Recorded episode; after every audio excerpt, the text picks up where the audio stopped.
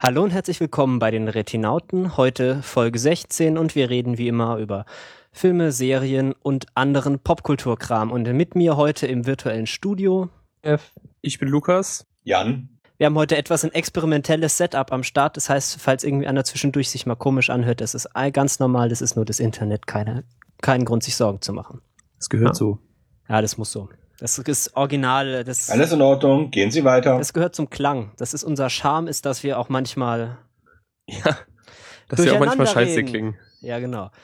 Wir fangen heute mal an mit, was wir so geschaut haben, und wir schauen ja ganz gerne mal Sachen in der Sneak. Was lief denn da so?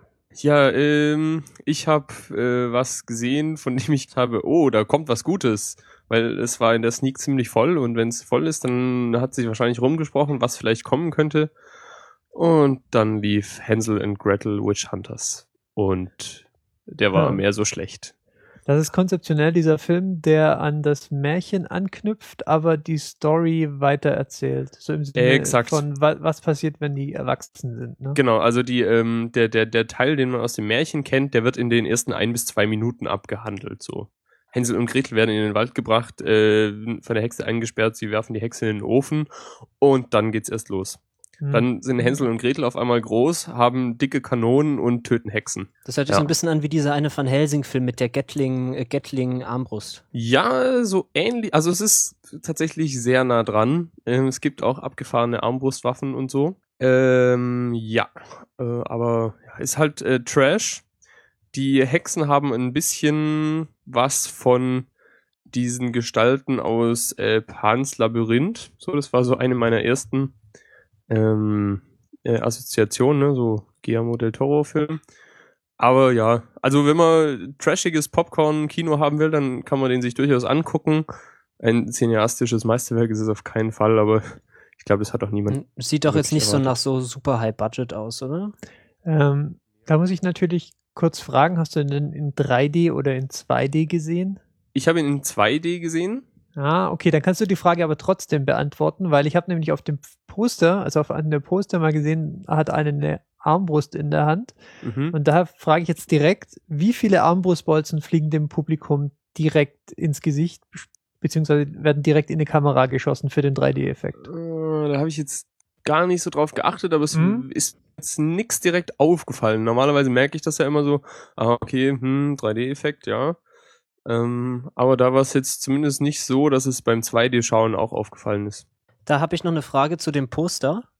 Ich sehe da gerade, ist bei der die Armbrust am Arm festgewachsen oder ist es ein Photoshop-Desaster? Das ist wahrscheinlich ein Photoshop-Desaster. Okay, also sie hat nicht so Superpower. Ja, aber es ist schon auch ein witziger Film, weil halt ein wirres Setting, ne? Also es spielt irgendwie so im mittelalterlichen Augsburg und deswegen macht es auch sehr Spaß, die Originalversion zu sehen. Weil, ne, sie sprechen halt alle irgendwie deutschen Dialekt. Und ja, aber also es spielt im Mittelalter, aber sie haben halt trotzdem irgendwie Pumpguns. Ja. Also ich musste erstmal da ein wenig relativieren. Also ihr habt ja gerade schon mal Van Helsing Vampire Hunter als Beispiel herangeführt. Also ich fand den Film nicht so schlecht. Ich fand ihn ganz klar in der Tradition, wo man, mit dem er auch verglichen wurde. Also hier, wenn man etwas trashige Fantasy-mäßige Filme mag, dann passt er da voll rein. Und er macht seine Sache nicht schlecht. Ich glaube, hat ja auch keiner behauptet, dass er ein ultra schlechter Film ist. Es ist halt nur auch so kein besonders guter Film. Wenn das Ziel war, dass es eben ein B-Movie ist oder ein C-Movie, dann wird es das wahrscheinlich auch sein, nicht? Oder sehe ich den Film mit Konzept? Also ich hätte da jetzt auch keinen Krieg und Frieden erwartet, wenn ich einen Film namens Hänsel und Gretel Witch Hunters besuche. Ja. Also ich finde, an B-Movies war der eher Underworld 1 als Underworld 2 bis 4. Ich muss immer noch diesen Abraham Lincoln Vampirjäger-Film angucken. Der ist bei weitem nicht so gut. Der nimmt sich nämlich viel zu ernst. Ach, verdammt. Dabei sieht er so aus, als würde er sich überhaupt nicht ernst nehmen. Und ich glaube, es ist jetzt schon die 3. Folge in Folge, wo wir über den Film reden, ohne dass ich ihn angeschaut habe. Naja. Vielleicht ist es ein Zeichen, du sollst ihn gar nicht angucken. Okay, schön. Was bei mir in der Sneak kam, das war total lustig, da kamen zweimal in Folge Filme, die ich eigentlich hassen müsste, die ich aber eigentlich ganz nett fand. Es kam nämlich beides mal so romantische Komödien und eine davon war sogar aus Frankreich, nämlich Ein freudiges Ereignis. Und was mich total erstaunt hat, ist, dass das irgendwie ein charmanter Film war. So, es geht irgendwie um so ein junges Paar, die bekommen ein Kind und also sie wird schwanger und dann wird halt so diese Geschichte dieser Schwangerschaft erzählt und es ist aber irgendwie total, es sind irgendwie ganz gut geschriebene Dialoge, es ist erstaunlich witzig und es ist ein unfassbar charmanter Film, obwohl das irgendwie des Genres ist, ich überhaupt nicht ertrage sonst, hat mich total irritiert. Also okay. Ja, kann man mal anschauen. Un heureux Événement heißt das im Original. Und ich schaue gerade, ob man da irgendwas kennt, aber das ist... Also ich kannte ja den Herrn Brühl halt. Ach nee, ja. Doch. Nein, das ist nicht der Herr Brühl. Was laber ich denn? Nee. Ein freudiges Ereignis. Würste Sendung aller Zeiten. Ich lese gerade... Nicht der Daniel Brühl, den meine ich nicht. Ich lese gerade auf IMDb, dem Regisseur Rémi Besançon wurde gedankt im Abspann von The Artist. Das heißt, das ist die Verbindung, die ich dann wieder finde. The director would like to thank credit in The Artist für den Regisseur. Man kennt den Protagonisten, den Schauspieler kennt man schon irgendwo her, aber ich kenne ihn, glaube ich, auch nur, weil in der Schauburg bei uns in der Sneak so viele komische französische Filme laufen und da scheint er relativ viel zu machen. Aber ja. Also ist irgendwie ein ganz sympathischer Film, geht auch ganz gut so als Aufklärungsstunde durch, falls man irgendwie mal seinen Kindern erklären will, wie das so ist mit den Kindern, wie die so auf die Welt kommen. Da wird man ja dann schon ganz gut bedient auch. Aha. Ja. Gut, dann erzähl doch mal was über den Herrn Hitchcock. Ja, Hitchcock habe ich gesehen. Hitchcock ist... mehr, also jetzt verlassen wir wieder den Bereich des Arthouse. Wir haben jetzt ja gerade eine schöne Kurve gedreht von, quasi B-Movie, wenn auch mit etwas hohem Budget von 50 Millionen, zu Arthouse oder zumindest einem französischen Liebesfilm und kommen jetzt so mehr in die Blockbuster-Ecke, zumindest wenn man sich so die Besetzung anschaut. Hitchcock ist ein Film über Alfred Hitchcock, den doch wahrscheinlich allen bekannten Regisseur. Und er wird verkörpert von Anthony Hopkins im Fatsuit.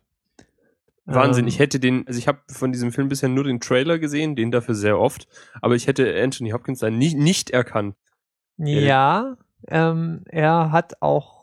macht das auch gut. Ich hätte es auch nicht gedacht, dem Poster nach und so, weil, ja, also das größte Problem ist, denke ich mal, Anthony Hopkins ist einfach, sagen wir mal, normal gebaut und Alfred Hitchcock war halt ziemlich fett.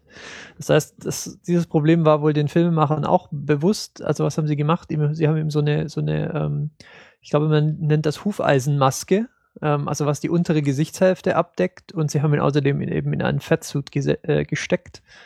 Und ich bin relativ skeptisch, was das angeht, weil meistens schränkt das halt doch die Mimik des Schauspielers ganz erheblich in, wenn man ihn hinter 2 Zentimetern Make-up versteckt. Star Trek-Fans werden wissen, von was ich rede. Aber in dem Fall hat das ganz gut funktioniert, weil Hopkins den Hit einfach so recht stoisch spielt. Das heißt, er braucht nicht diese enorme Gesichtsmimik, um seine Rolle zu verkörpern.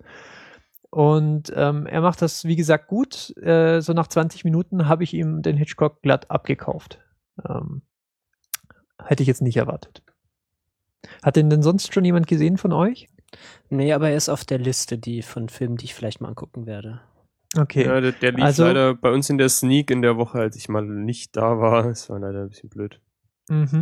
Ja, dann könnte man vielleicht noch kurz sagen, dass sie mal wieder so einen relativ interessanten Release-Zyklus gewählt haben. Der kommt meines Wissens am 15.03. in die deutschen Kinos, also nächste Woche. Gleichzeitig ist er allerdings in anderen Ländern am 12.03. schon auf Blu-ray und DVD erschienen. Was auch immer diese etwas seltsamen, nach Ländern aufgeteilten Zyklen sein sollen. Also wer ihn irgendwie jetzt schon sehen will und partout kein Kino findet, wo er läuft, kann er sich ihn, glaube ich, auch einfach bei Amazon bestellen. Zumindest den ausländischen Amazonen. Aber ich sollte vielleicht noch mal kurz was zum Inhalt des Filmes sagen. Also es ist ein Ausschnitt aus einer Biografie, könnte man sagen. Es ist jetzt nicht so das klassische Biografieformat, so hier wird er geboren, das macht er, das macht er, das macht er und hier macht er die Grätsche oder so. Es geht primär um die Genese des Films Psycho und verbindet so, ja, Hitchcock-Trivia könnte man vielleicht sagen, keine Ahnung, wir erfahren, dass Psycho der erste Film war, in dem man irgendwie eine Toilette zu sehen bekommen hat, auch interessant, kann man vielleicht mal auf einer Party anbringen. Und der Film macht so ein Pseudo... Ah, du bist bestimmt sehr unterhaltsam auf Partys. Und macht so einen Pseudo-Einblick in Hitchcocks Privatleben. Wir erfahren noch ein bisschen was darüber, wie er so gegen und mitarbeitet hat und wie, ja, was er eben mit seinen Studiobossen macht in dieser Phase seiner Karriere. Und ich glaube zumindest, ohne jetzt ein großer Hitchcock-Konnoisseur zu sein, dass der Film sich doch einige Freiheiten rausnimmt, auch dabei. Aber um jetzt noch irgendwie den Bogen zu einem halbwegs runden Teil zu bringen, das ist ein schöner Film und man kann ihn auf jeden Fall mal gucken. Ob man ihn jetzt im Kino gesehen haben muss, weiß ich jetzt nicht. Wahrscheinlich nicht. Ja, also hört sich an wie so ein bisschen so die Art von Film, die auch Lincoln irgendwie ist. So, man nimmt so eine wichtige Errungenschaft der Person raus und erklärt dann halt so, wie das irgendwie zustande gekommen ist. Ist vielleicht auch besser geeignet, als so gleich das ganze Leben abzubilden. Ist ja schon steil. Ja, ich bin mir halt nicht sicher, warum es ausgerechnet Psycho sein musste. Ich glaube andere, also andere Formate oder andere Filme, die er gedreht hat, die waren noch spannender. Also man sagt ja irgendwie, Vögel sei wohl ein einziges großes Desaster gewesen beim Drehen. Das ist vielleicht sein bekanntester Film auch, oder? Ja, das weiß ich nicht. Also erfolgreicher bin ich mir nicht sicher. Ich weiß nicht, ist glaube ich nicht sein erfolgreichster Film gewesen. Nein, ist egal. Also wie gesagt, es bietet sich eigentlich nicht jetzt per se an, ausgerechnet die Genese von Psycho verfilmt zu haben, und ich bin mir auch nicht sicher, ob dem Film so ein bisschen mehr Richtung auch nicht geschadet hätte, weil er meandert so ein bisschen über die Probleme beim Dreh, über die Dreh bei Planungen hin zu seinen privaten Eskapaden, aber so richtig auf dem Ziel arbeitet der Film halt nicht hin. Das ist so das, was ich vielleicht kritisieren würde, wenn ich müsste. Aber ich muss ja nicht. Von daher sage ich, ist ein netter Film, schaut ihn halt an. Mach doch einfach. Guck ihn doch an, wenn du willst. Hm? Ja. Bei uns kam noch ein weiterer Film, Take This Waltz heißt der. Auch so ein Film, der ich eigentlich nicht leiden können dürfte. Irgendwie romantische Komödie mit ein bisschen Drama so. So eine etwas gestörte junge Dame, die mit Seth Rogen verheiratet ist, verliebt sich irgendwie in den Künstler, der gegenüber wohnt, und dann passieren halt Sachen. Aber dieser Film ist so seltsam erzählt, dass er mich dann doch irgendwie dann noch mitgenommen hat, weil der ist einfach so völlig mit Abstand erzählt, so da wird gar nicht so viel rumgemacht, so, jetzt kommt dann die romantische Musik und dann ist ewig Romantik, sondern die treffen sich einfach irgendwie und dann gehen sie mal weg und dann reden sie die ganze Zeit und dann es passiert irgendwie Sachen, aber es ist nicht so dick aufgetragen. Das fand ich dann doch ganz sympathisch. Also, aber so richtig, so was dieser Film wollte, war mir bis zum Schluss auch nicht klar. Also irgendwie, er dreht sich auch so im Kreis. Es ist ein ganz, ganz komischer Film, so als hätte jemand so eine romantische Komödie machen wollen, aber nicht so ganz gewusst, wie das eigentlich funktioniert, und dann so ein bisschen was Eigenes gemacht, was irgendwie ganz ungewohnt ist. Wow, also bei romantischen Komödien zu versagen ist ja schon, also ist schon ziemlich hart. Ich würde es nicht Versagen nennen. Ich würde sagen so, man hat halt so damit angefangen, so wir machen das jetzt, und dann ist aber irgendwas anderes draus geworden. So eine halbe Charakterstudie über diese Frau, die irgendwie auch so ein paar Psychos hat. Und dann irgendwie so ein halber, es spielt in Toronto, wunderschön, irgendwie, ich habe jetzt total Lust, mal nach Toronto zu fahren. Da wird dann irgendwie dann noch ganz viel gezeigt und so, es ist sehr, sehr seltsam. Aber eigentlich ein ganz netter Film, so. Was auch spannend ist, der ist ja von 2011, der hatte Premiere am 10. September 2011 auf dem Toronto International Film Festival. Hat dann wohl so einen Limited Release gekriegt über mehrere Länder 2012, aber Deutschland ist jetzt ganz weit hinten mit dem, ja, mit der Eröffnung vor am 3 Tagen rausgekommen, am 7. März, ja. Ja, auch wieder irgendwie interessant. Anscheinend haben ihn zumindest genug Leute gut gefunden, dass er so seinen Weg über die Jahre sind es ja mittlerweile um die halbe Welt gefunden hat und jetzt zumindest eine kleine Veröffentlichung hierzulande bekommt. Ja, also er ist irgendwie ganz cool. Was ich auch ganz nett finde, so es gibt einfach so ein paar Szenen, wo sie unterhalten sich einfach und es nimmt einfach kein Ende. Sie reden einfach irgendwie ewig. So nachdem der Dialog schon vorbei ist, reden sie einfach weiter. Und es funktioniert aus unerfindlichen Gründen und ist nicht ganz peinlich. Also irgendwie, naja. Ganz nett. Aber es wird schon mal wieder Zeit, dass in der Sneaks so ein richtiger Knaller kommt. Naja. Ja. Aber weißt du, was auch noch ganz nett ist, Marcel? Nein, Chef, was denn? Crowdfunding. Ah, was ist das denn, Chef? Crowdfunding erkläre ich jetzt nicht. Leit einfach über zu deinem Thema, das du hier reingeschrieben hast.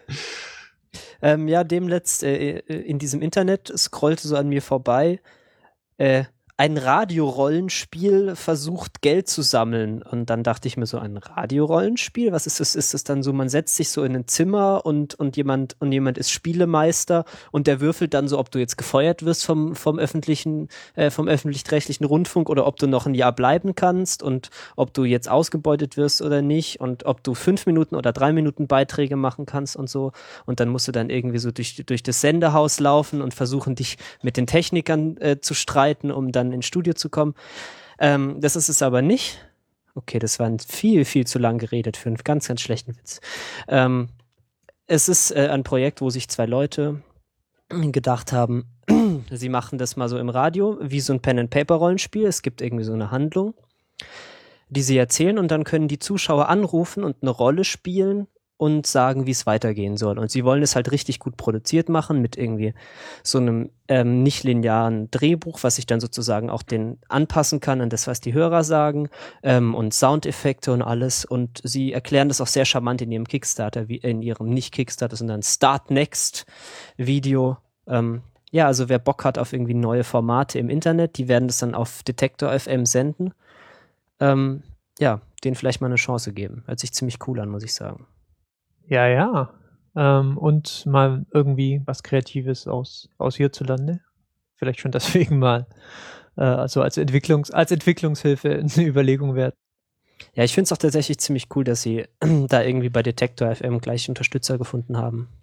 Das zeigt doch, dass sie schon ein bisschen zumindest auch coole neue Ideen zulassen wollen. Wunderbar. Gut, dann steht hier Neuigkeiten über den Herrn Nolan.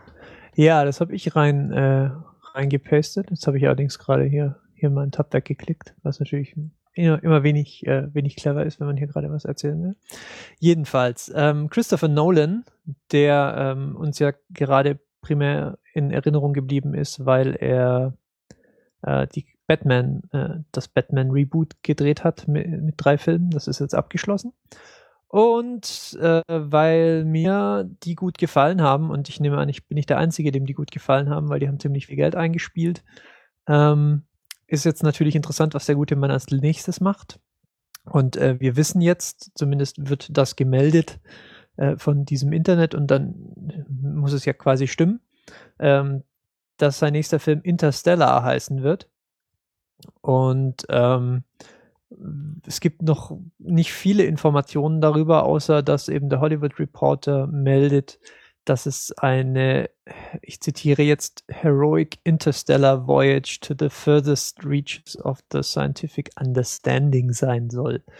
Das lässt jetzt natürlich so viel Raum offen für Spekulationen, was uns der gute Mann als nächstes kredenzen würde, dass ich das jetzt einfach zur Diskussion stellen will, was das denn jetzt heißt. Also ich denke einfach mal, es ist schon relativ klar, wir gehen so in Richtung Science Fiction vielleicht. Aber sonst, scheint es auf jeden Fall ein eigenes Drehbuch zu sein. Also nichts, was mir jetzt zumindest irgendwie etwas sagen würde, so in puncto Vorlage vom Titel her. Nee, ich glaube, das hört sich schon eher an, als würden sie das auch selbst schreiben. Ja. Was er ja durchaus, er kann ja durchaus das mit diesen Drehbüchern schreiben, das kann er ja durchaus. Aber jetzt ist mir gerade wieder eingefallen, warum ich den Titel doch bekannt vorkam. Es gab ja mal diese DVD von Daft Punk. Die haben ja auch mal einen Film gemacht, wissen die meisten nicht. Ist auch ein Film, also ein Animationsfilm mit Daft Punk Musik drunter halt. Und der heißt Interstellar 5555. Also hier ja. bei der IMDb steht über diesen Film, dass es irgendwie eine Exploration der Theorien von irgendeinem Physiker über Gravitationsfelder, Wurmlöcher und irgendwas mit Albert Einstein sein soll, was irgendwie sich jetzt ein bisschen nicht nach Kino-Dramafilmen anhört, sondern eher nach Doku. Aber naja. Ja, aber es klingt schon sehr so nach Zeitreise, Wurmloch, irgendwas. Und man weiß zwar noch nicht viel über diesen Film, aber es gibt schon mal ein Release-Datum. Also, kreuzt euch den 7. November 2014 rot im Kalender an. Mir schlage ich schon was vor, das ist jetzt blöd. Blöd, hä? Ja, das ist jetzt blöd, aber okay, ja. Wenn die ihre Filme mal früher ankündigen könnten, dann könnte man sich drauf einstellen. Da könnte man einfach sein gesamtes Leben danach ausrichten, ich meinte. Ja, also mit diesem Zeitreisen und Teleportieren und so ein bisschen Übernatürlichem hat er ja auch schon ein bisschen Erfahrung, der Herr Nolan und so. The Prestige war ja auch ein ziemlich guter Film. Ja, mal sehen. Es bleibt spannend. Oh Gott, wir müssen aufhören, das zu sagen. Ja. Müssen wir jetzt über die Oscars reden eigentlich? Nee, das ist schon zu lange her, aber ich glaube, wir haben so ein bisschen 2, 3 Sachen, die da noch rausgefallen sind. Ja. Machen wir. Ja, der größte Impact ist, dass ich jetzt ein bisschen in Jennifer Lawrence verliebt bin, so wie hoffentlich jeder von euch. Welche war das denn? Die zusammengebrochen ist als Ding. War das die coole? Als Ding sie kam. Die coole. Ja, das ist die ist cool. Ich habe im Internet gelesen, die wäre cool. Ja. Ja, das ist die völlig starstruck war. Ist sie auch, dass die beim Oscar-Abholen gestolpert ist. Und die völlig starstruck war, als hier, wie heißt der, Jack Nicholson auf einmal neben ihr stand. Und ihre Gesichtsmuskulatur nicht mehr im Griff hatte. Ja, das war ein sehr sympathisches Video, das sollten wir vielleicht verlinken. Es gibt so viele unfassbar sympathische Videos von ihr, wie sie Interviews gibt, wie alles. Sehr gut.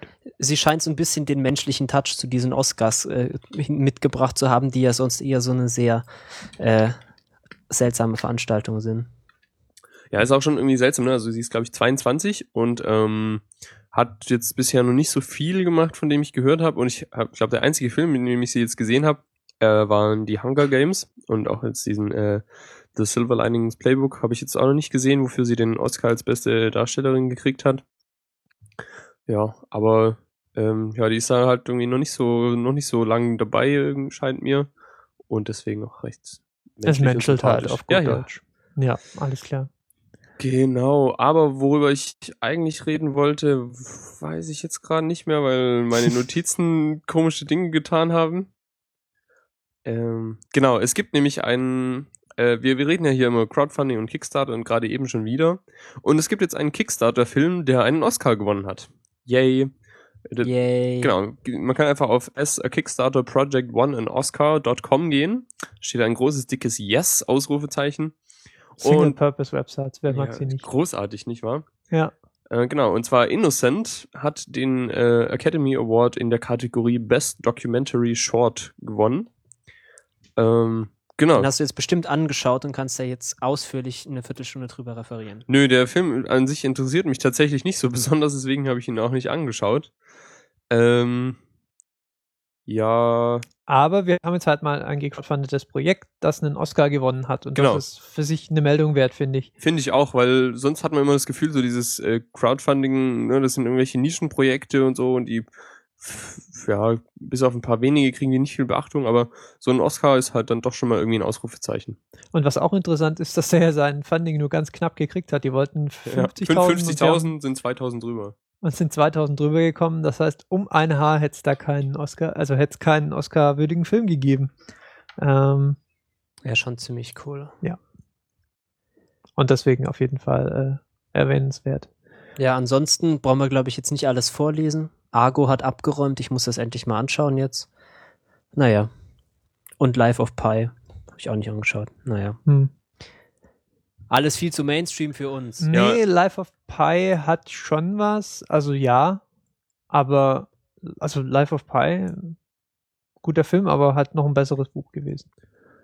Ja, da ist ja auch interessant, ne? Da gab es ja auch drumherum ein bisschen Diskussion und auch während der Oscar-Verleihung selber ein bisschen Proteste, weil die ihre Visual Effects-Menschen nicht bezahlt haben. Mhm. Ja, ich habe das auch jetzt nicht so en Detail verfolgt, aber anscheinend war es so, dass dieses Studio, die durchaus beeindruckenden visuellen Effekte für den Film gemacht haben, die auch unter anderem Oscars gewonnen haben, ich glaube sogar mehr als einen, dass die halt einfach kein Geld gekriegt haben und dass das jetzt auch in so der Tech- und Animationsszene relativ großen Aufschrei gegeben hat, dass halt ein Film trotzdem Oscars kriegt, obwohl er quasi Geld schuldig ist. Das ist schon ziemlich. Das reicht doch. Das ist die garstige Seite Hollywoods, die uns hier zum Glück wir machen ja keine Filme, wir reden. Oder? Genau, die uns zum Glück nicht belästigt, weil wir sind ja unbestochen und ungesponsert seit 2011 und dadurch sind wir so unabhängig, dass wir uns so unabhängig, wie man nur sein kann. Wir sind so unabhängig, ihr könnt euch das gar nicht vorstellen. Oscars sind auch ein bisschen durch eigentlich. Da hat noch irgendjemand irgendwas mit Apartments verlinkt. Oh ja, das ist eine Webseite, die vor kurzem mal durch meinen Twitter-Feed ging. Ach, das war diese Hanna schon wieder. Wo ich ein bisschen Spaß hatte, dann die genau anzuschauen. Nö, das war, ich habe Dinge, habe das mehrfach gesehen. Das kam quasi nicht dran vorbei. Worum es eigentlich geht, ist eine Webseite, die haben mal die mehrere Apartments, die man in verschiedenen Serien sieht, aufgemalt. Also normalerweise ist es ja so, dass man sieht zwar in Fernsehserien immer mal wieder verschiedene Szenen in verschiedenen Räumen und so weiter, aber eine Übersicht oder eine richtige Vorstellung im Haus oder von der Wohnung, in der die da leben, hat man nicht. Und jetzt gibt's halt gezeichnete Raumpläne von dem Haus der Simpsons, das vom Apartment von Jerry Seinfeld und Penny Sheldon und Leonards Apartments aus The Big Tree. Und ich glaube, das letzte ist von Dexter. Die Wohnung von Dexter Morgan aus. Ja, Dexter. Also wir können einfach mal zusammenfassen, hier hatte jemand zu viel Zeit. Und, ich war ein großer Serienfan mit zu viel Zeit und vielleicht angehender Innenarchitekt oder sowas, ich weiß es nicht. Also da auf der DeviantArt-Seite von dem Herrn sind noch so ungefähr 5000 mehr. Ja. Also da braucht man auch schon sehr viel Geduld, um sich das anzuschauen. Ach ja, tatsächlich, der macht das ja, anscheinend. Das wahrscheinlich hauptberuflich. Der macht jeden Tag einen neuen. Gilmore Girls habe ich hier noch. Ach Gott. Ja, vielleicht ist das okay. Ist auch schön. Kann man machen. Sehr hübsch, kann man machen, ja. Sehr hübsch und bunt. Mhm. Und handgezeichnet. Macht man ja auch nicht mehr oft heute im Bereich der. Ja. Also Architekten machen ja heute auch alles mit diesen Raumplan, Computer. Ja, richtig. Ja. Wie heißen diese Dinger nochmal, die so Piep machen und leuchten? Ich glaube, du dachtest an Toaster. Mhm. Ich glaube, du meinst Kaffeemaschinen. Hier steht Homeland in diesem Pad drin. Und ich dachte, es geht um die Serie. Mhm. Nein, die Serie ist immer noch gut, bla bla bla, müsst ihr anschauen, bla bla bla. Nee, es geht, wir erinnern uns, der Herr Doctorow, der schreibt ja Bücher. Und wir hatten mal dieses Little Brother empfohlen, das er mal geschrieben hat. Ja, erinnern wir uns da noch dran? Wir erinnern uns, ja. Erinnern uns. Ja, und auf jeden Fall hat er jetzt einen Sequel veröffentlicht. Also das spielt irgendwie so ein paar Jahre später. Irgendwie der Typ aus Little Brother ist inzwischen jetzt erwachsen, hat die Uni abgebrochen, weil er sich die Studiengebühren nicht mehr leisten kann. Und es geht dann halt so weiter. Das spielt ja immer so, diese Romane, die spielen ja in so einer, so 5 Minuten in die Zukunft, so es ist irgendwie immer noch alles wie heute, nur dass es der Wirtschaft noch ein bisschen schlechter geht, der Staat noch so ein bisschen übergriffiger ist und Computer ein bisschen flotter sind. Und dann wird halt so erzählt, wie er dann eben er immer wieder politisch aktiv wird und dann irgendwie geheime Dokumente leakt und lauter so Sachen.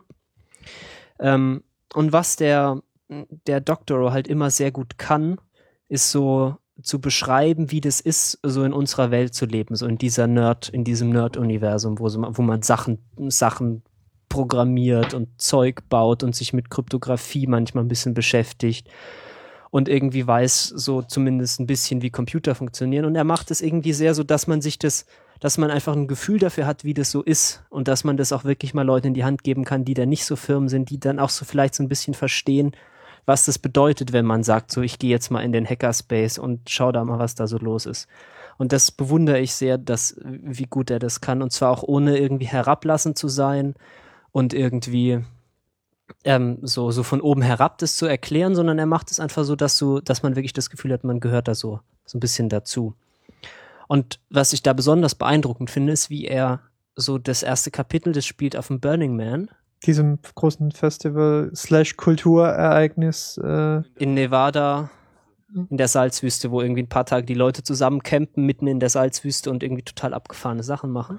Alles mitbringen, alles. Und alles wieder mitnehmen. Also es ist sehr, sehr cool, und also er beschreibt es halt auch sehr, sehr schön, warum das gut ist, was da die Faszination daran ist. Also das ist toll.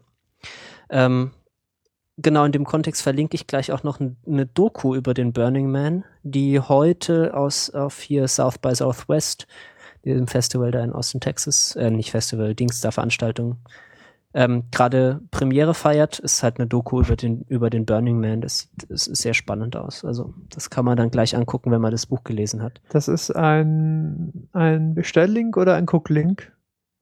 Das ist ein Ankündigungslink, okay. Weil das hat erst heute Premiere. Alles klar. Das Buch wollte ich noch sagen. Der Herr Doctorow, der hat es ja auch so ein bisschen mit dem Creative Commons und so, und deswegen ist das Buch auch unter Creative Commons direkt auf seiner Webseite zum Download. Also wenn man mal kein Geld ausgeben will, dann kann man sich das da runterladen und lesen. Man bekommt zwischendurch mal ein paar Mal gesagt, man soll doch mal das Buch kaufen, oder wenn man das nicht für sich kaufen will, dann vielleicht das spenden, also das Buch halt kaufen und jemandem schicken. Finde ich auch völlig legitim dafür, dass man das dann lesen darf. Aber also, gibt's auch auf Totem Baum im Buchladen, oder? Das gibt's auch auf Totem Baum, aber ich dachte, ich sag auch mal so die geldschonende Variante für die Studenten. Feine Sache. Kann man sich mal reinlesen, und wenn es dann gut tut, dann... Ja, also man braucht auch nicht wirklich Little Brother gelesen zu haben, wenn man da keine Lust drauf hat. Ich würde es zwar empfehlen, weil das ein tolles Buch ist, aber es ist jetzt nicht so viel Handlung, die da so fortgesetzt wird. Das ist schon relativ abgeschlossen. Also gut. Macht auch Spaß. Also Doctorow ist ja zumindest, wenn er zumindest eins macht, dann ist es einfach ein Spaß, das zu lesen. Also und man ist für sich so richtig motiviert, die Welt zu verändern, was ja auch ganz gut ist. Wow, und wie viele Formate der Gute doch hier bereitstellt. Das ist ja. Ja, das ist irgendwie so ein Spiel, das machen so seine Leser. So jeder, der als erstes ein Format konvertiert, darf es halt dann auf die Webseite stellen. Ja, in den bizarrsten Formaten. YouTube.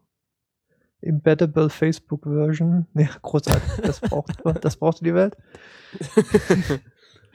Okay, wunderbar. Also Doctorow schreibe ich mir jetzt auch mal hier ins. Ja, ist halt wie immer, ist halt eigentlich so zur Hälfte Politik und irgendwie so ein bisschen Propaganda, aber halt für die Guten.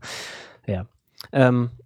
In dem Kontext, was in dem Buch sehr viel passiert, ist, dass Leute auf die Straße gehen und demonstrieren und dann da so mit Tränen gegast werden oder dann irgendwie ihre selbstgebauten Drohnen zum Einsatz bringen, um dann Livestreams zu machen, was ist schon, ich hab so Bock, einen Gattocopter zu bauen jetzt. Was mir dann über den Weg gelaufen ist, ist ein schönes Indiegogo-Projekt, wo jemand für iOS und Android und PC, Mac, Linux, also für alle Plattformen und sogar für die Ouya, über die wir ja auch schon mal geredet haben, diese komische Android-basierte Open-Source-Konsole oder wie war das? Fernsehanschließspielkonsole, ja. Auf Android-Basis. Ja, auf jeden Fall macht der einen Riot-Simulator. Was ich relativ interessant finde, ist so der Mangel an Info, der aus diesem Indiegogo, auch dem Video hervorgeht. Die zeigen zwar ganz viel Coverart und irgendwie so ganz viel Pathos, verteidige deine Freiheit, bla bla bla, aber worum es denn jetzt so genau geht, das weiß ich jetzt immer noch nicht so genau. Weißt du da mehr? Ja, also ich habe jetzt auch nur den Trailer angeguckt, aber ich finde, man sieht doch relativ gut, wie du kommandierst. Es ist nicht so, als ob Riot Simulator für sich genommen schon irgendwie eine ausreichende Beschreibung eines Produkts wäre. Ja, Riot Tycoon, so, du hast dann so deine Basis und dann baust du so Protester und dann gibt's so verschiedene Klassen, da gibt's dann irgendwie so ein bisschen so die öko-orientierten, die kannst du dann aber nicht einsetzen, um sich mit der Polizei zu prügeln, und dann gibt's so den schwarzen Block. Zu lang der Witz schon wieder. Ja, also es ist ein Spiel, so viel nehme ich jetzt einfach mal aus dieser FAQ. So. Also man kann irgendwie Leute durch die Gegend schicken und es ist irgendwie coole Pixelart und es sieht irgendwie ziemlich gut aus und ich habe da total Lust drauf. Ich habe ja so ein bisschen sowas für Pixelart. Das sieht irgendwie genauso aus, so wie Sword and Sorcery, was wir vielleicht auch noch kennen, war mal so ein Pixelart-Rollenspiel fürs iOS. Daran erinnert mich das extrem und das ist eigentlich eine gute Assoziation, die ein Spiel haben sollte. Es ist wirklich hübsche Pixelart, darauf können wir uns mal einigen und vielleicht können wir es auch einfach mal ins Backlog tun, ist ja nicht so sehr teuer und mal schauen, was da dabei rauskommt. Genau. Und auch noch von dem Herrn Doctorow. Ich hatte dann irgendwie so diesen Moment, wo ich auf seiner Webseite rumgestöbert bin und dann festgestellt habe, dass fast alle seine Bücher irgendwie unter CC-Lizenz da irgendwie als EPUB rumliegen. Und da ich natürlich gerade nicht lernen wollte, habe ich dann nochmal schnell Down and Out in the Magic Kingdom gelesen. Was irgendwie ich glaube, sein Debütroman sogar war. Das ist auch toll. Von dem habe ich jetzt ausnahmsweise mal noch nie gehört. Ja, es ist schon ein bisschen älter, ist aber ziemlich cool. Es ist so eine mehr oder weniger Sozialutopie, wie heißt das denn auf Deutsch? Post-Scarcity Society. Also es gibt halt keinen Mangel mehr. Also irgendwie, man hat halt so alles. Weil Technik, TM. Und dann hat er sich jetzt so ein bisschen überlegt, wie das dann funktionieren könnte, dass Leute überhaupt noch was machen. Und dann gibt es halt irgendwie so ein Kudos-System. Also so, jeder bekommt so Respektpunkte und Leute schließen sich dann so zusammen, um zusammen Projekte zu machen, um möglichst viele Respektpunkte zu bekommen.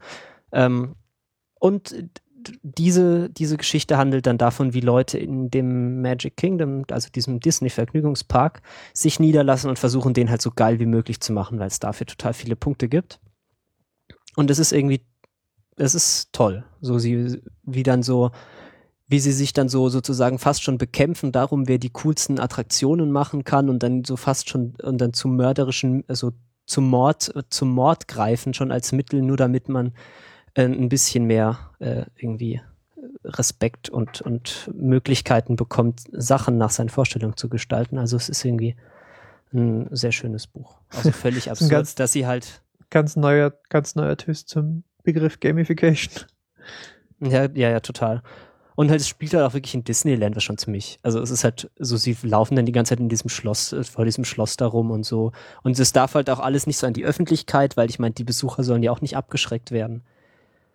Also sehr nett. Ich wusste gar nicht, dass der auch so wirklich so richtige Science-Fiction geschrieben hat. Ich dachte immer, das wäre eher so ein 5 Minuten in die Zukunft Science-Fiction-Mensch. Aber jetzt verstehe ich auch ein bisschen besser, warum er mit dem Charles Stross zusammen The Rapture of the Nerds schreiben konnte. Weil er ja dann auch schon so ein bisschen Erfahrung hat, so in irgendwie Post-Cyberpunk-Science-Fiction-Zeugs. Gut, rede doch mal über was anderes. Ja, ich habe ja das Gefühl, es wiederholt sich hier so einiges. Und unser guter Freund Louis C.K. ist mal wieder aufgetaucht. Ich glaube, da würde der Chef gern was zu sagen. Ja, Louis C.K., ein alter Bekannter, mein erklärter Lieblingscomedian, hat mal wieder ein neues Special. Und es ist aber ein anderes Special als das Special, das wir letztes Mal besprochen haben. Dieses Mal ist es ein Special, das er nicht für sich selber produziert, sondern das auf HBO laufen wird, dieser US-amerikanische Pay-TV-Sender, von dem man schon mal gehört haben kann. Mhm. Das heißt, die sind wahrscheinlich mit riesigen Koffern voller Geld an seine Türe gekommen und haben gesagt, du, das war total super, was du letztes Mal gemacht hast mit dem Crowdfunding, aber jetzt machen wir es doch mal wieder wie Profis. Und das macht er jetzt auch. Und dennoch wird dieses Special dann für, ich weiß nicht, ich glaube Preise hat er noch nicht genannt, aber das wird dann irgendwie später im Jahr dann doch wieder auf seiner Webseite zum Download geben für jedermann, so ohne DRM, hoffe ich jetzt einfach mal. Und er macht aber außerdem, zumindest entnehme ich das dieser E-Mail, die er mir geschrieben hat, also mir und noch die ein paar anderen persönlich. Wahrscheinlich. Nein, die war ganz allein für dich. Mir aber persönlich. Ja, dass er noch eine weitere Show aufzeichnen wird und die wird dann eben auf seiner Webseite stehen. Genau, ich sehe es gerade nochmal, im September gibt es dann dieses Special wieder für $5, wie damals Live at the Beacon, was übrigens immer noch ein sehr lustiges Stand-Up-Programm ist. Das kann man, hervorragend. Ja, das kann man auf jeden Fall mal schauen. Das heißt, wer irgendwie schon Kontakt mit Louis C.K. hatte und dann auch witzig findet, es kommt da was Neues und es dauert nicht mehr lang. Ja, und dieser Trailer, den sie da veröffentlicht haben, der ist ja auch großartig. Ja. Ja, der Gag ist ein bisschen alt, so, aber es ist cool. Ja, der Gag ist halt so, ja, wir machen einen Trailer und machen uns über Trailer-Klischees lustig. Ja, aber sie machen es gut. Dann gibt's noch mehr Trailer, weil irgendwie scheinen wir jetzt gerade wieder in dieser Jahreszeit angekommen zu sein, wo sich alle, wie soll ich sagen, alle Produktionsfirmen genötigt fühlen, auf ihre großen Produktionen, die über das Jahr verteilt jetzt rauskommen, hinzuweisen. Und da haben wir ein paar Serien, die sich vielleicht schon abzeichnen, dass sie interessant werden können, aber auch noch ein paar Kinofilme. Zum Beispiel ein Klassiker, ich weiß nicht, wie oft er jetzt hier schon war, Star Trek Into Darkness, da gibt es wieder einen neuen, ganz neu erschienen am 9.3. Je nachdem, wann er das jetzt hört, ist er halt vielleicht auch schon wieder alt. Aber den wollte ich eigentlich nur verlinken, weil ich irgendwie den Eindruck habe, ich wollte das einfach mal an euch abprallen lassen, dass diese Trailer von Mal zu Mal weniger Star Trek beinhalten. Es werden auch irgendwie, sind auch alle Trailer inzwischen so gleich, ne? Ja, da fragst du genau den richtigen, weil ich bin so alle Trailer in letzter Zeit sind gleich. Ja, ich bin ja der erklärte Star Trek Experte und habe überhaupt keine Ahnung. Deswegen, ich habe nicht den blassesten Schimmer, was da jetzt Star Trek ist und was nicht. Ich erkenne einzelne Personen wieder, aber weiß auch nicht. Der eine ist halt der mit den spitzen Ohren und der im Gelben ist irgendwie der wichtige Captain oder so, aber ja, mehr kann ich dazu leider gar nicht so beitragen. Ja, also die Machart ist halt einfach sehr, sehr wie Science-Fiction / Fantasy / Action irgendwie aussieht, so im Jahr 2013. Und ja, also ehrlich gesagt, mir fehlen so ein bisschen die Worte. Es ist alles so schnell geschnitten. Ich kann überhaupt nicht mehr irgendwie ausmachen, was man mir jetzt sagen will eigentlich. Laute dramatische Musik. Ja, laute dramatische Musik, schnelle Schnitte, Sachen fliegen durch die Gegend, Leute fliegen durch die Gegend und Häuser, Schluchten, Hochhäuser und Worms natürlich, ja. Ja, ich weiß jetzt auch nicht, ehrlich gesagt. Also vielleicht bräuchte mal die Trailerlandschaft wieder ein bisschen neuen Wind. Das ist alles furchtbar generisch irgendwie. Vielleicht habe ich mich auch einfach satt gesehen. Ja, es ist auch so ein bisschen wie der Trailer vom ersten. Den fand ich eigentlich ganz stimmungsvoll, wenn ich mich recht erinnere. Ja, aber auch so mit Skydiving vom Orbit und so. Ja, aber da war mal wenigstens länger als 0,2 Sekunden derselbe Shot. Das stimmt. Naja, müssen wir jetzt vielleicht auch nicht tot diskutieren, aber mir ist der Trailer untergekommen und ich habe gedacht, meine Güte, wie generisch kannst du noch werden? Und man sieht Benedict Cumberbatch. Ja, man sieht ziemlich viel Benedict Cumberbatch im Vergleich zum letzten Mal. Ja, so ungefähr eine Sekunde, also ist schon eine Verbesserung. Mhm. Man sieht vergleichsweise schon auch relativ viel Captain Kirk, oder? Also, weil der kam ja im ersten jetzt zum Beispiel nicht so vor. Also der erste war ja so ein bisschen ausgewogen, würde ich sagen. Und jetzt sieht man ihn ja eigentlich die ganze Zeit. Ich habe jetzt so viele Into Darkness Teaser / Trailer gesehen. Okay. Ich weiß nicht mehr, worauf sich das bezieht, aber ja. Jedenfalls, ich schaue dem Launch-Datum etwas beängstigt entgegen, so allmählich. Aber das ist natürlich Ja, muss nichts heißen. Okay, es gibt aber noch einen weiteren Trailer, den wir direkt im Kontrast dazu zeigen können.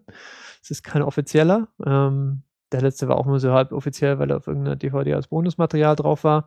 Aber dieser hier ist jetzt einfach ein Fan-Trailer, und zwar zu Ehren von 20 Jahren Deep Space Nine, der letzte Serie, die man vielleicht noch so in dieses Next Generation-Universum von Star Trek einordnen könnte. Und ja, da hat sich ein Fan einfach mal die Mühe gemacht, dass irgendwie so ein paar prägnante Szenen aus der Serie, ist glaube ich relativ spoilerarm, kann man also auch gucken, wenn man die Serie noch nicht gesehen hat, und hat das mit ein bisschen schöner Musik zusammengeschnitten, und man kriegt tatsächlich, glaube ich, einen ganz, ganz netten Eindruck davon, worum es so geht in Deep Space Nine, pünktlich 20 Jahre nach Beginn der ersten Staffel. Immer noch vielleicht meine Lieblingsserie von Star Trek. Von dem ganzen Star Trek-Universum, sagt man ja.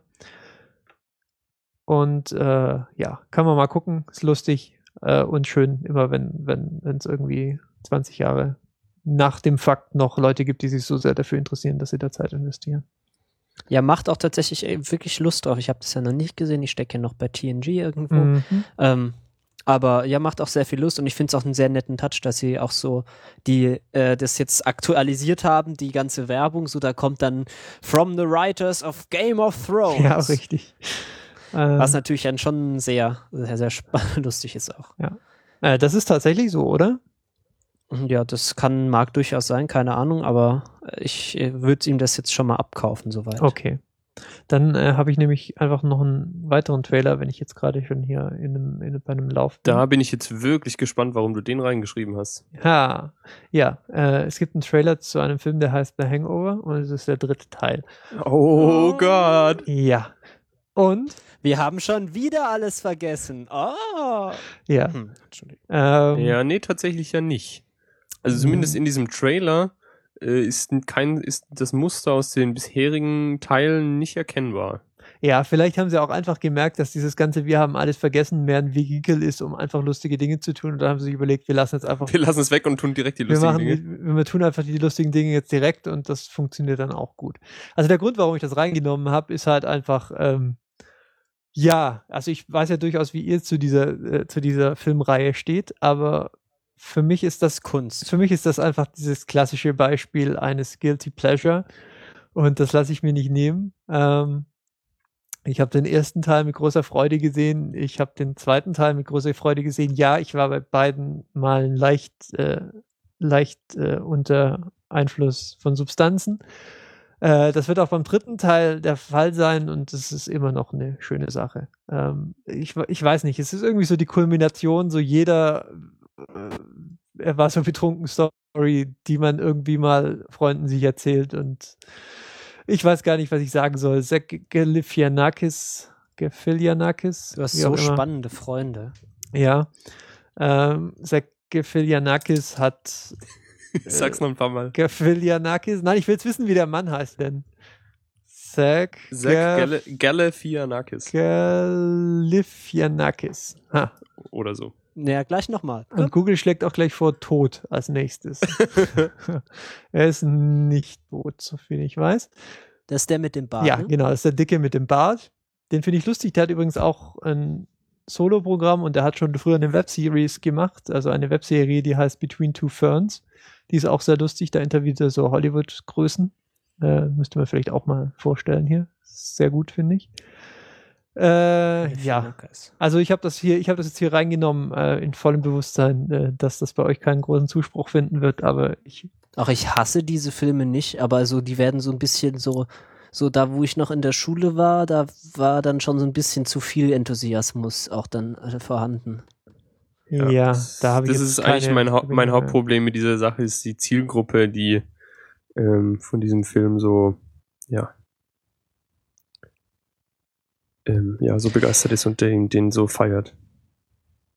Ich feiere, Alter. Hangover 3. Dann und mit dem möchtest du dich nicht gemein machen. Nee, nicht unbedingt. Ja, dann gibt es da so einen Film, der heißt irgendwie Planes, aber ich habe noch nichts von dem gehört. Oh Mann. ich habe mir ja notiert hier, you cannot make this shit up. Das musst du schon noch erzählen. Also es ist ein Trailer von einem Film und... Oh, Trailer hatten wir schon so lange keine mehr, erzähl doch mal. Ja, ja, es ist ein Trailer von einem Film und es ist ein Animationsfilm und es geht um Flugzeuge. Oh, Flugzeuge, es ist so wie Cars mit Flugzeugen. Ja, es ist Cars mit Flugzeugen. Es ist der neue Film von Disney Animation Studios. Die gibt's noch? Ich dachte, das ist inzwischen so in Pixar gerollt und so. Nee, die haben Pixar gekauft, aber ich glaube, das sind immer noch so zwei unterschiedliche, ich weiß es nicht. Und irgendwann hat dann, glaube ich, auch hat Disney irgendwie gesagt, wir packen jetzt unseren Namen drauf oder andersrum. Also ich weiß es nicht mehr. Auf jeden Fall, der wahrscheinlich ungeliebten der letzten 5 Jahre, der aus dem Hause Pixar kam, Cars, oder jetzt letztes Jahr Cars 2, dann Disney. Oh, Cars 1 war toll. Ja, aber das ganze... Cars 2, aber das ganze Setting, also warum sind das Autos und warum wurden die so und was ist der Witz? Warum mussten das Autos sein? Warum? Naja, wahrscheinlich, weil sie eben... Ja, aber warum sind es denn jetzt Flugzeuge? Ja, weil sie das Flugzeuge jetzt verkaufen wollen, weil sie jetzt genug Autospielzeuge verkauft haben, jetzt wollen sie Flugzeugspielzeuge verkaufen. Also nee, die wollen echte Flugzeuge verkaufen. Die einzige Erklärung, die ich habe dafür, dass dieser Film existiert, und bis ich zufällig über den Trailer gestolpert war, habe ich auch nicht geglaubt, dass das irgendwie echt sein könnte, aber... Das sieht aus wie Satire, dieser Trailer. Ja, ich bin mir auch nicht sicher. Ist es Satire? Aber nein, also ich sehe keinen... Das ist schon, die Produktionswerte sind schon ziemlich hoch für Satire, muss ich sagen. Ja, Disney Planes coming to theaters this summer. Also, das meine Güte. Schön, der Slogan im Film ist From above of the world of Cars. Ja. Das macht bestimmt Spaß, da mit seinen Kindern reinzugehen, könnte ich vermuten. Also ich finde so die erste Minute von dem Trailer schon cool, bevor ein Flugzeug die Augen aufmacht. Also ich meine, dann fliegen sie halt die ganze Zeit und so, das ist schon ganz nett. Ja, und Dane Cook ist da ganz, ganz doll drin. Das ist so, ich will es nicht sagen, der Mario Barth der Vereinigten Staaten, aber geht schon so in die Richtung. Jesus Christus, also... Warum? Ich bin wirklich, mir fällt nichts mehr ein, nach Cars und Cars 2 jetzt Planes. Und ich wünschte, ich könnte jetzt den Boats. Witz machen, ja, aber den hat leider schon jemand bei YouTube gemacht, ganz oben. Bicycles. Coming 2015. Boats. Tricycles. Ja, irgendwann sind sie dann bei irgend sowas. Also ich rechne fest mit Trains vorher. Segways. Ja. Trains. I like Trains. Oh Mann. Ja, ich weiß nicht.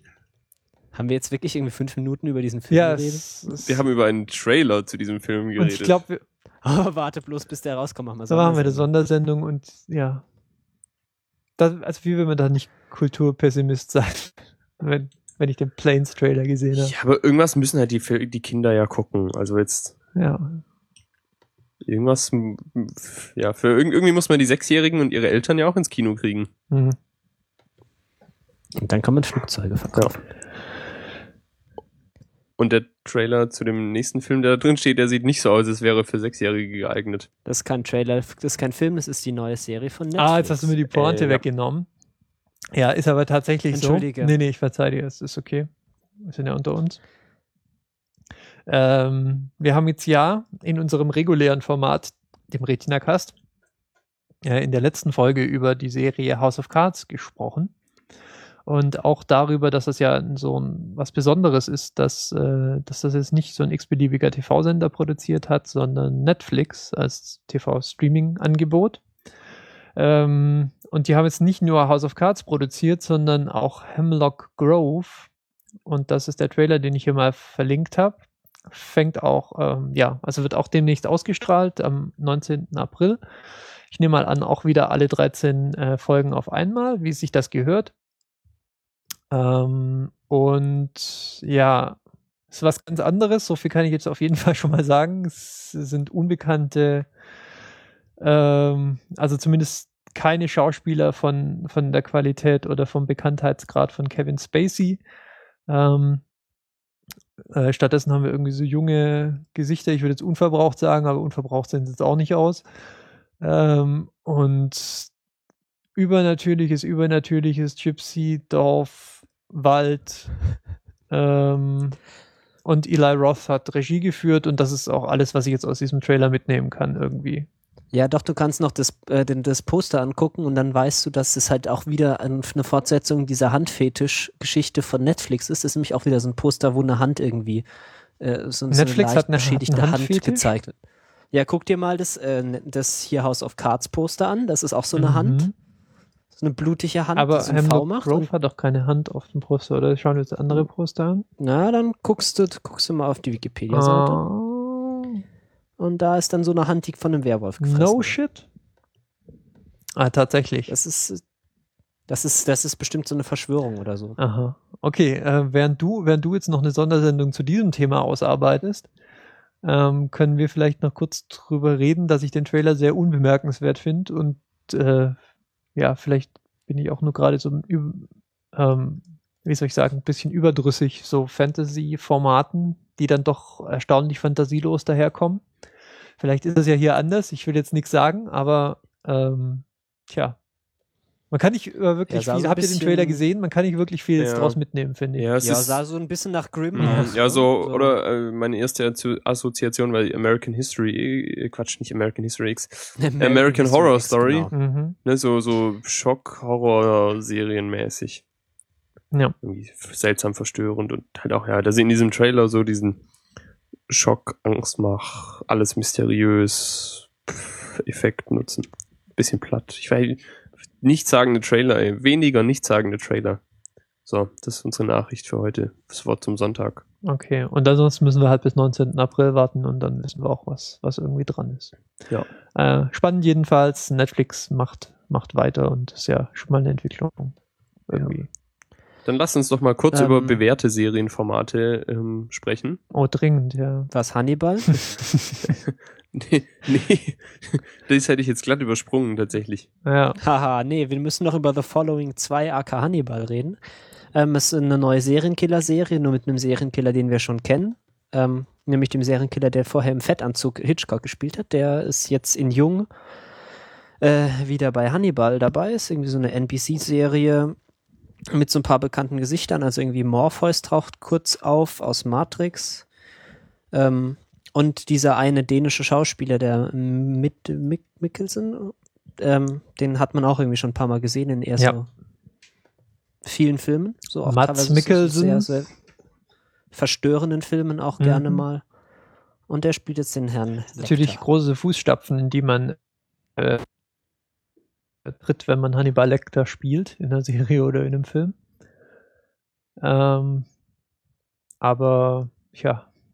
Was soll man dazu sagen? Also der Stoff gibt wohl offensichtlich genug her, dass man glaubt, eine ganze Serie draus zu machen. Schwer zu sagen. Also es ist wieder so einer dieser Trailer. Wir wissen ja schon so im Groben, worum es gehen wird. Es ist halt Hannibal Lecter und die Polizei, die halt versucht, ihn zu jagen. Er tötet Menschen und ja, genau. Aber er ist irgendwie auch best BFF mit dem Kommissar, der ihn jagt. So, oder? Ja, ist höchstens noch bemerkenswert, finde ich, dass das irgendwie heute zu spielen scheint. Das heißt, man verabschiedet sich so auch von der Chronologie der bisherigen Serie. Nicht der Serie, sondern der Geschichte. Der Geschichte, ja. Der Filme? Ja. Also es ist nicht so, also ihr wisst, was ich meine. Wenn wir jetzt vom Schweigen der Lämmer ausgehen, dass wir irgendwann, ich glaube, mit der 80er gespielt haben, dann müsste das hier ja noch deutlich früher spielen. Da gab es ja schon so einen Prequel-Film, wo er dann irgendwie in Osteuropa ist oder so, keine Ahnung. Das war anscheinend ziemlich furchtbar. Ja, aber diese Serie ist ja, glaube ich, noch davor, wenn ich es richtig weiß. Naja, wie auch immer. Auf jeden Fall also eine lose Adaption dieser Vorlage. Schweigen der Lämmer, aber trotzdem mit demselben Protagonisten oder demselben Killer. Ich weiß nicht, ob man den Protagonisten nennen sollte.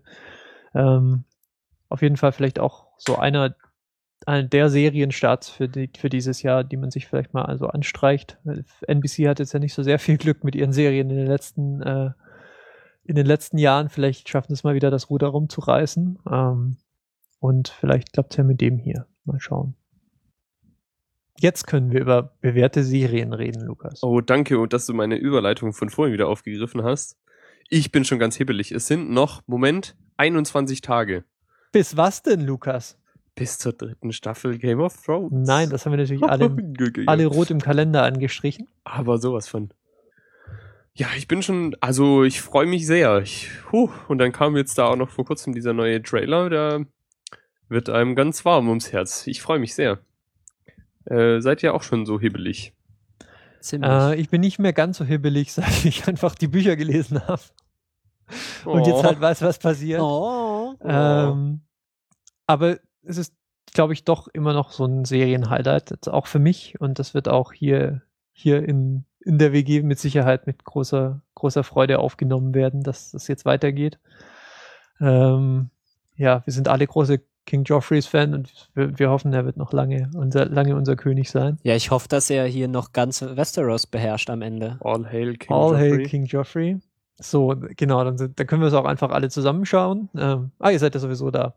Dann schauen wir das alle zusammen. Ja, das machen wir. Und wer bis dahin noch vielleicht im Verlauf des letzten Jahres vergessen hat, was denn jetzt eigentlich in der letzten Staffel passiert ist, und das war jetzt nicht so wenig und der Cast ist jetzt ja auch nicht so klein, dann weiß HBO da zu helfen mit einem nach wie vor beeindruckenden Mediengestalterbudget, das sie da aufwerfen, und die haben so eine Art, sie nennen das Game of Thrones Viewers Guide bzw. Catch-Up on Season 2. Das ist so eine Art halb interaktiver Comic, wo immer so wieder so Screenshots, so bewegliche Screenshots oder kurze Szenen aus der letzten Staffel hübsch zusammengeschnitten mit kurzen Texten versehen, auf die der Webseite scrollenderweise abzurufen sind. Der Gestalt, dass man halt so nochmal eine chronologische Abfolge dessen zu sehen kriegt, was denn eigentlich in der 2. Staffel alles passiert ist und worauf man sich jetzt einstellen kann, was dann eben in der 3. Staffel passiert, und das ist hübsch gemacht. Ich weiß nicht, ob es auf Tablets auch funktioniert. Ich habe es noch nicht probiert oder auf Handys. Im normalen Rechnerbrowser tut's gut. Ja, schöne Sache irgendwie und habe ich jetzt auch noch nie gesehen in der Form. Ich finde es aber irgendwie nicht obsessiv detailliert genug, muss ich ehrlich sagen. Also ich habe jetzt noch nicht so ganz den Recap wieder. Ja, das war jetzt kein Zweifel, dass dir das nicht... Ja, okay. Aber es gibt eben eine grobe Idee, wenn man mal irgendwie 5 Minuten hat, kann man sich das anschauen. Und weiß dann zumindest wieder, worum es geht in etwa. So, man kennt jetzt mal die Gesichter auch langsam, glaube ich. Also es hat gedauert. Ja, dann habe ich schlechte Nachrichten für dich. Egal. Ja, ich glaube, da kommen so ein paar neue dazu. Ja. Ein paar wenige. Vielleicht verabschieden wir uns sogar von welchen, aber wir wissen es ja nicht. So, es gibt... Wow, das war jetzt aber spoilerig angehaucht. Spoilerband hier. Ja. Das war ernsthaft ein Spoiler, nachdem ihr die ersten 2 Staffeln gesehen habt, dass gelegentlich Menschen in Game of Thrones sterben. Das tut mir jetzt leid. Ja, hoffentlich nicht die Guten. Nee, King Joffrey geht's gut. Natürlich aber froh. Ja. Zu Game of Thrones gibt's noch mal ein paar bisschen Meta-News. HBO hat angekündigt, dass sie jetzt Game of Thrones international verfügbar machen wollen, und zwar innerhalb einer Woche nach Ausstrahlung im Original. Ich habe jetzt nicht so ganz verstanden, was das bedeutet, ob es auch irgendwie sowas Online-mäßiges gibt oder so. Ich glaube, bezweifle es aber. Wahrscheinlich geht es um Ausstrahlung in Deutsch auf Sky Atlantic oder so. Und sie meinen, dass sie das bisher nicht gemacht hätten, weil ihnen die technische Infrastruktur gefehlt hätte. Was das jetzt heißen soll, verstehe ich auch nicht so ganz. Dass ein Druck durch steigende illegale Downloadzahlen oder so da Grund dafür ist, haben sie verneint, aber wer weiß sowas schon.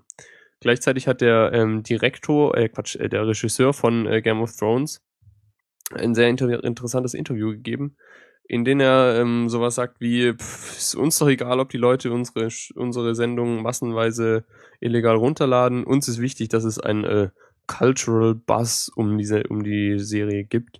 Das ist nämlich viel wichtiger als alles andere. Sie ziehen also so das Wissen um das Marketing, das auf die Art und Weise entsteht, irgendwie, den zahlenden Kunden vor oder so. Oder sie wissen zumindest, dass ich das ganz sinnvoll ergänzen kann. Das ist natürlich, weil dieses Bezahlmodell von HBO so besonders ist, eine interessante Aussage. Andererseits, wenn man natürlich auf einem Riesenberg... Ja, aber es ist nur von dem Macher, nicht von wirklich Leuten, die Autorität haben. Ja, oder? Ja. Das ist richtig, ja. Das ist mehr so die kreative Seite, wenn man wahrscheinlich mit den Kassenwarten von HBO reden würde, würden die es vielleicht auch anders sehen. Aber wie gesagt, HBO sitzt auf einem riesigen Haufen Geld. Die können sich vielleicht auch einfach leisten, mit sowas entspannt umzugehen und zu genießen, dass sie halt im Mittelpunkt stehen und zumindest die, technisch wenig versierten User dann nach wie vor bezahlenderweise an ihre Serien kriegen, wenn die nur davon wissen, dass es gute Serien bei ihnen gibt. So biege ich mir das halt zurecht. Gut, sind wir, glaube ich, für heute auch schon am Ende, oder? Ah, nee, noch nicht ganz. Das ist jetzt die Frage. Wenn ihr weg müsst, können wir aufhören. Ansonsten habe ich mir einfach noch Zeit. Was Spannendes aufgefallen. Das ist schön, dass du noch Zeit für mich hast. Kurz. Weil ich habe ja schon mal so über lokale Kinos im Raum Berlin gesprochen. Und da kamen auch diverse Etablissements dieser York-Kinogruppe zur Sprache. Und haben gerade ein relativ interessantes Ding laufen, das ich hier noch mal kurz ansprechen wollte. So in dem Sinne von, findet ihr das eigentlich auch ganz cool? Weil die machen jetzt nämlich Folgendes. Man kann sich jetzt ein sogenanntes Kino-Abo kaufen und das kostet 18,90 im Monat und Kino-Abo, das erinnert begrifflich so eher so an das Theater-Abo, wo man ja auch so für jede Vorstellung dann automatisch Karten zugeschickt bekommt und so. Was es allerdings, glaube ich, eher ist, ist halt einfach eine Kino-Flatrate. Das heißt, man bezahlt einmal so 18,90 € im Monat, wenn man sich für eine monatliche Zahlungsweise entscheidet, beziehungsweise 129 € für 6 Monate oder 229 € für ein Jahr. Und man kann dann einfach so oft ins Kino gehen, wie man möchte und auch in die Vorstellung, die man möchte. Und die einzige Einschränkung ist, glaube ich, dass so Specials à la Berlinale eben nicht unter diese Regelung fallen. Und ich glaube, Überlänge ist mit drin, nicht mit drin sind so unnötige Sperenzchen wie 3D, die man ja eigentlich sowieso nicht sehen will. Preislich ist das relativ spannend, finde ich, wenn man jetzt mal so davon ausgeht, dass so eine reguläre Kinokarte irgendwie 6,50, 7 € oder vielleicht auch mal mehr kostet. Ist 18,90 € dann plötzlich ein relativ attraktiver Preis für jemanden, der dann vielleicht doch öfter als 2-3 Mal im Monat ins Kino geht. Wie findet ihr das denn? Gibt's sowas eigentlich in eurer Gegend? Hätte ich Lust drauf. Gibt's bei uns nicht. Fände ich auf jeden Fall interessant. Ich finde eine Analogie mit dem Theaterabo eigentlich ganz nett, weil da hatten wir ja auch noch so den zusätzlichen Bonus, dass man halt auch gezwungen ist sozusagen, dass es sich lohnt, auch wirklich mal hinzugehen. Und beim Kino ist es ja auch manchmal, dann geht man vielleicht auch mal so ein bisschen obskurere Filme, die man sich jetzt nicht angucken würde, wenn man wirklich jetzt sagt, oh, jetzt muss ich 6,50 € bezahlen für diesen Film. Aber wenn man halt eh schon ins Kino gehen kann, dann guckt man sich vielleicht auch so ein bisschen die anderen Filme an. Ja, und da ist ja das hier York vielleicht auch ganz gut geeignet, anders als vielleicht Cinemax, wo man sich dann gezwungen fühlen könnte, irgendwie Ende des Monats noch in Transformers zu gehen, damit die Karte nicht verfällt oder so. Da kann man dann auch, vielleicht mal die Sachen sehen, die man sonst gar nicht angeschaut hätte. Ich bin auch so ein bisschen hin und her gerissen. Einerseits weiß ich nicht, wie sehr ich es dann wirklich nutzen würde, weil es gibt hier zwar so 2 Kinos, von denen so einigermaßen in der Nähe, aber ob ich mich dann wirklich irgendwie des Abends nochmal aufmachen würde, vielleicht sogar, wenn ich niemanden finde, der da sonst noch Lust drauf hat und das dann machen, weiß ich jetzt noch nicht, aber ich behalte mir das auf jeden Fall mal in der Hinterhand. Ich finde das eine sehr spannende Sache und Kudos, dass sie das irgendwie mal gemacht haben. Ja, das scheint ja eh so ein Preismodell zu sein, das sich so auf Dauer in vielen, vielen Bereichen irgendwie durchsetzt, so ein Flatrate oder so ein Abo-Modell. So, das hatten wir jetzt bei Musik zunehmend, bei Filmen, bei Serien, bei Netflix und jetzt vielleicht dann auch bald im Kino. Ist ja schon ganz interessant. Ja, ist richtig.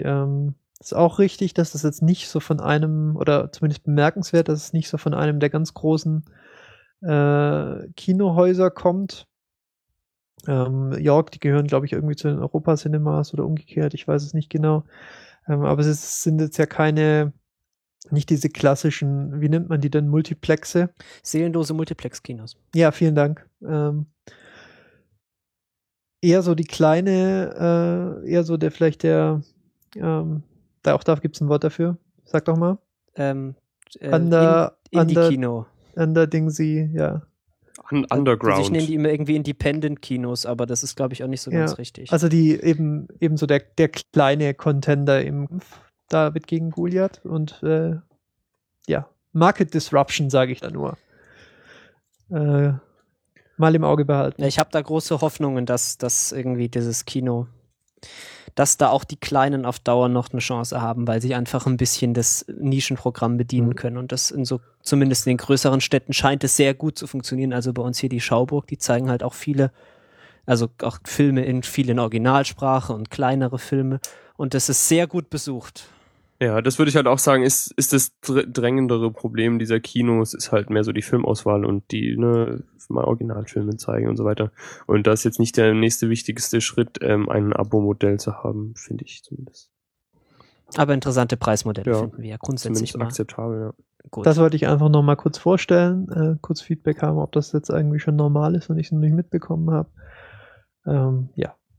Finde ich cool, damit sind wir, glaube ich, durch. Genau, schöne kurze Sendung heute, ist auch ganz angenehm. Damit bleibt mir nur der übliche Abgesang auf die Sendung. Wenn ihr uns etwas zu sagen habt, dann könnt ihr das auf unserer Webseite tun. Es gibt schöne Kommentare unter jeder Folge und wenn es nicht öffentlich sein soll, könnt ihr uns auch mit dem Kommentarformular eine E-Mail schicken. Oder wenn ihr es kurz haben wollt, könnt ihr uns auch auf Twitter ansprechen. Ansonsten haben wir so einen Flatter-Knopf für die Technik und den Server und den ganzen Kram, den man halt so bezahlen muss, wenn man Sachen ins Internet stellt. Dann bleibt mir nur vielen Dank für die Aufmerksamkeit und tschüss. Tschüssi. Ciao. Ciao. Ja. Ja.